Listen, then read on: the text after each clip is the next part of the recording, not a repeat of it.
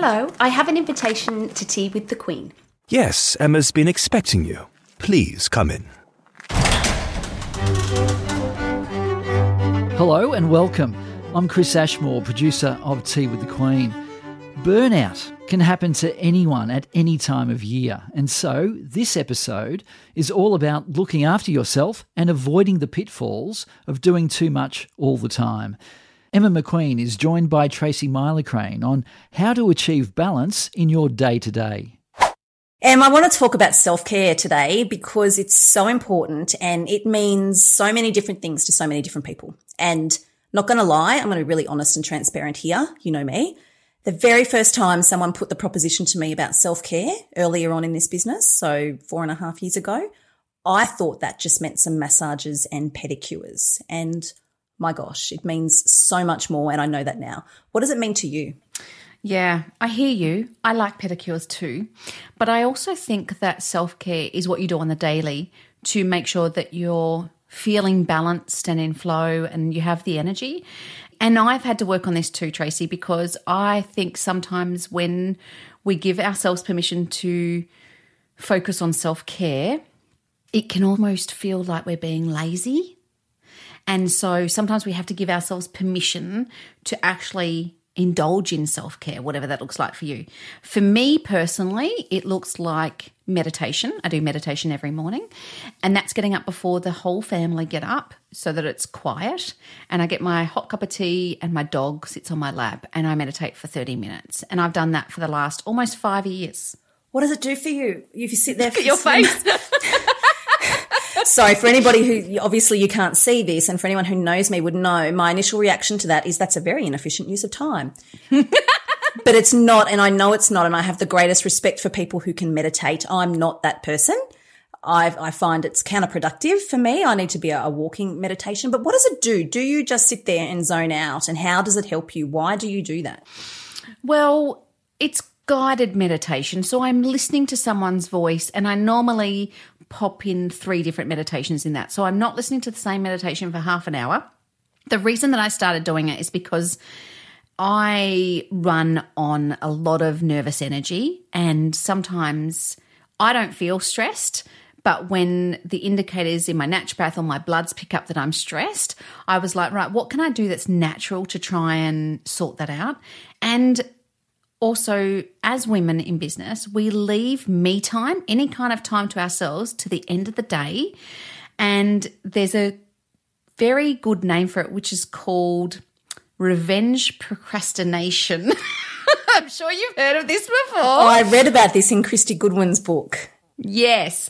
Yes, right. So that is when the whole household has gone to bed and you get those precious minutes to yourself and you think, I should go to bed early, but I don't. I scroll down a rabbit hole in social media, or I watch something on T V, because we got to get those minutes to ourselves. I flip that on its head and I do meditation first thing in the morning as my me time. That is the time I get for myself to focus on me and to make sure that my head is in the game for the day. And what it means is that I'm feeling balanced and grounded throughout the day. And at the end of the day, I don't feel like, holy crap, I really have to get some of that time in because I've already got it in. So that's the first thing I do. And then the second thing, Tracey, which people are very surprised about me with this, is that I nap every single day. This blows my mind. Again, for anyone who knows me, you'll know that I'm thinking, how on earth can you do that? I, again, couldn't do that, but I have the greatest admiration and respect for the fact that you do. How do you do that, and what is the benefit? Okay, so I always used to be a napper on a Saturday and a Sunday, so weekend napper. And last year I got COVID and it turned into glandular fever. And so we had to wipe my calendar clean of anything that wasn't necessary in the business, which was all the fun things that I like, like business development and relationships. It was literally just delivery and naps. And so there's rules around my napping. So the rules are it has to be before two in the afternoon. It can't be longer than sixty minutes, and even if I'm not tired, I lay down and I put on some meditative music and I just allow my body to just rest. And glandular fever is now gone, and I loved napping so much I kept it in the schedule. So it's in my diary to have a nap every day for sixty minutes. So you don't actually, because I'd be the sort of person lying there looking at the clock going, fall asleep, fall asleep, fall asleep, fall asleep, are you losing your time? And it would all just be a complete and utter waste.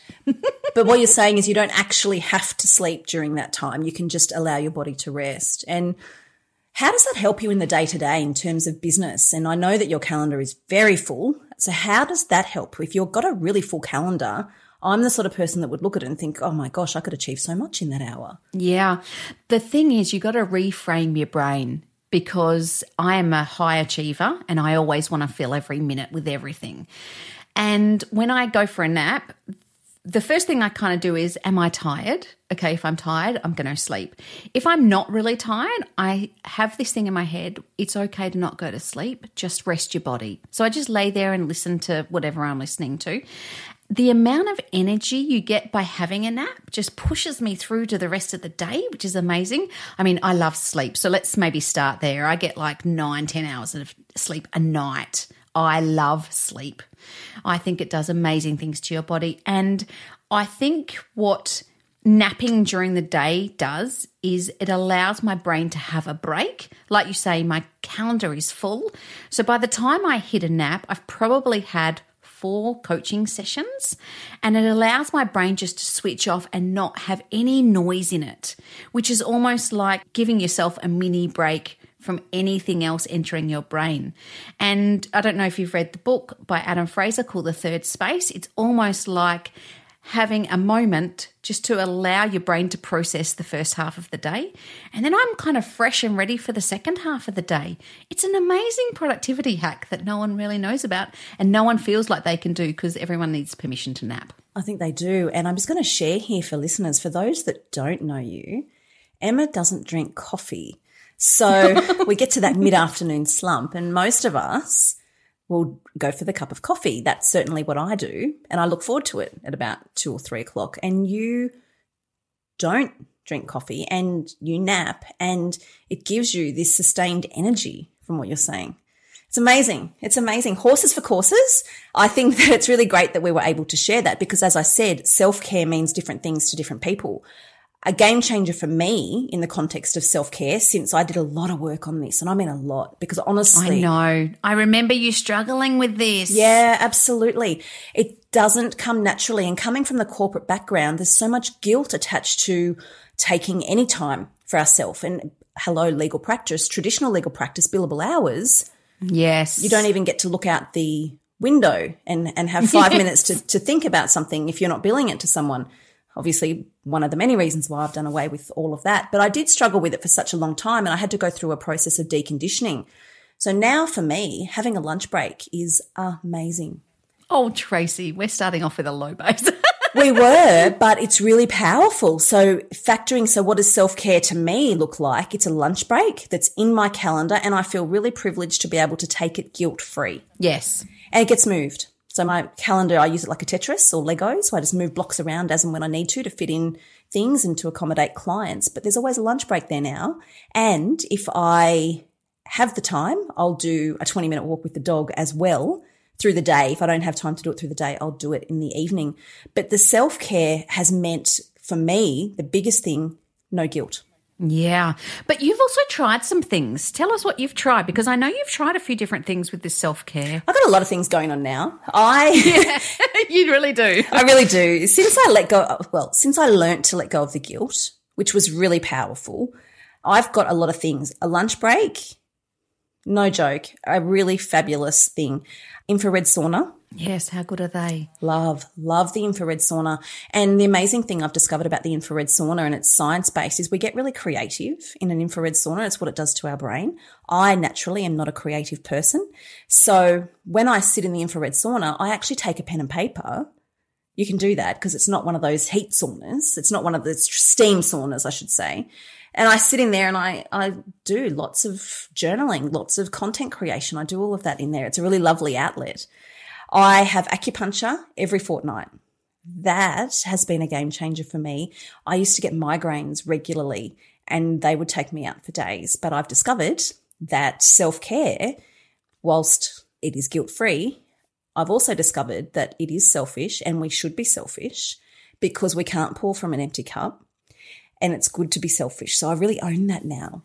Well, I love that you own that. How has that transition been? Because that's a long time coming, right? To go from a traditional bill, every single minute is billable, to having your own space, but then transitioning out of a corporate mindset. I mean, even when you talk about corporate and people say a day, everyone thinks eight hours. Why does it have to be eight hours? It took me so long to kind of get out of that. So tell me about the transition.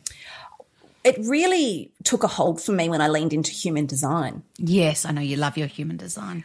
I really do. And I'm a projector. I'm a splenic projector. And what that did for me, the moment I discovered what that was, I was actually very disappointed to learn I was a projector. I really I wanted to be a manifesting generator, which is what my husband and my daughter are. Um, so I really had my heart set on that, and I thought that's what I was. But then I realised that I was living my life in ninety-seven percent masculine energy, and I was not in alignment. Mm, interesting. And once I leant into that, it became much easier to shed all of the beliefs and the programming that didn't serve me.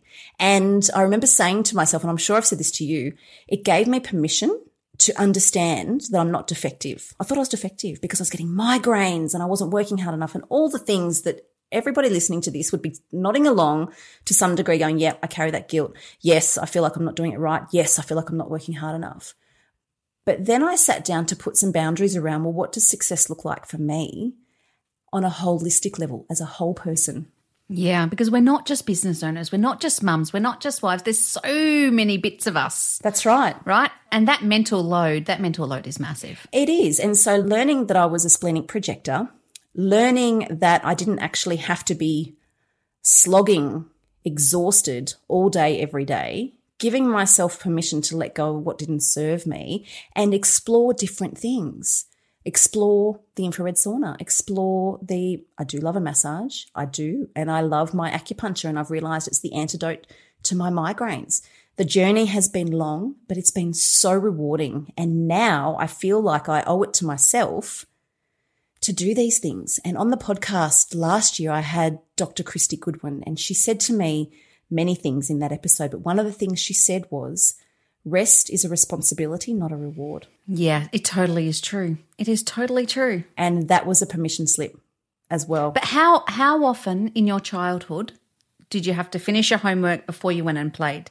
Did you have to do this before you got to do that? Like, we're just programmed that way. We are. We are so programmed that way. And as women, I think we're really hard on ourselves as it is. Yes. So giving ourselves the... It's not even a luxury. It's just giving ourselves little pockets of time for us, because I'm that person that will sit sometimes at nighttime and scroll because I'm so exhausted and I think, gosh, I just want some me time. I could go to sleep or I could stay up really late and have some me time.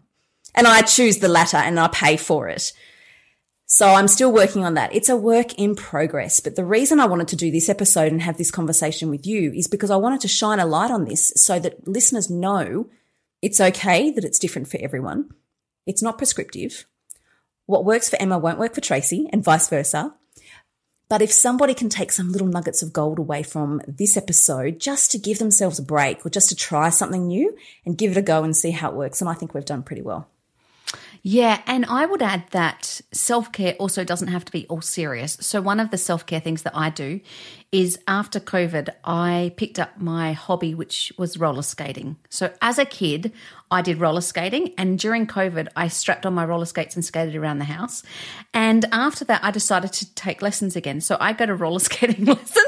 Know that. Yeah, it's so much fun. I'm learning how to speed skate and go backwards. They're my two things that I really want to learn. And I've got rainbow skates. Like, they make me so happy. But oh, I've seen those.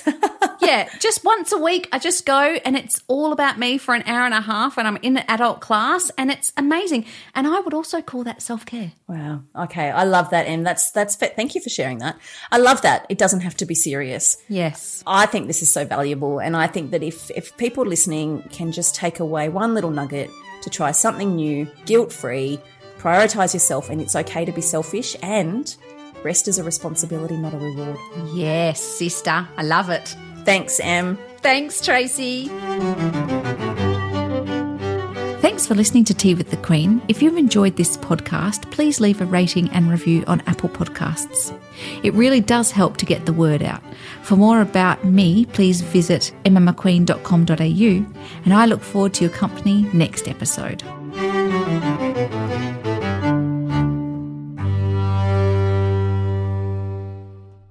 Goodbye. Thank you for coming.